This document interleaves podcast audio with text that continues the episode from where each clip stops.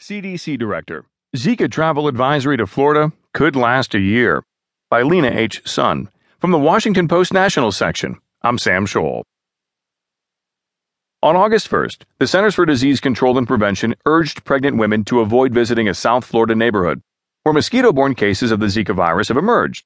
It was the first time officials have warned against travel to part of the continental United States because of the outbreak of an infectious disease. The travel advisory is for a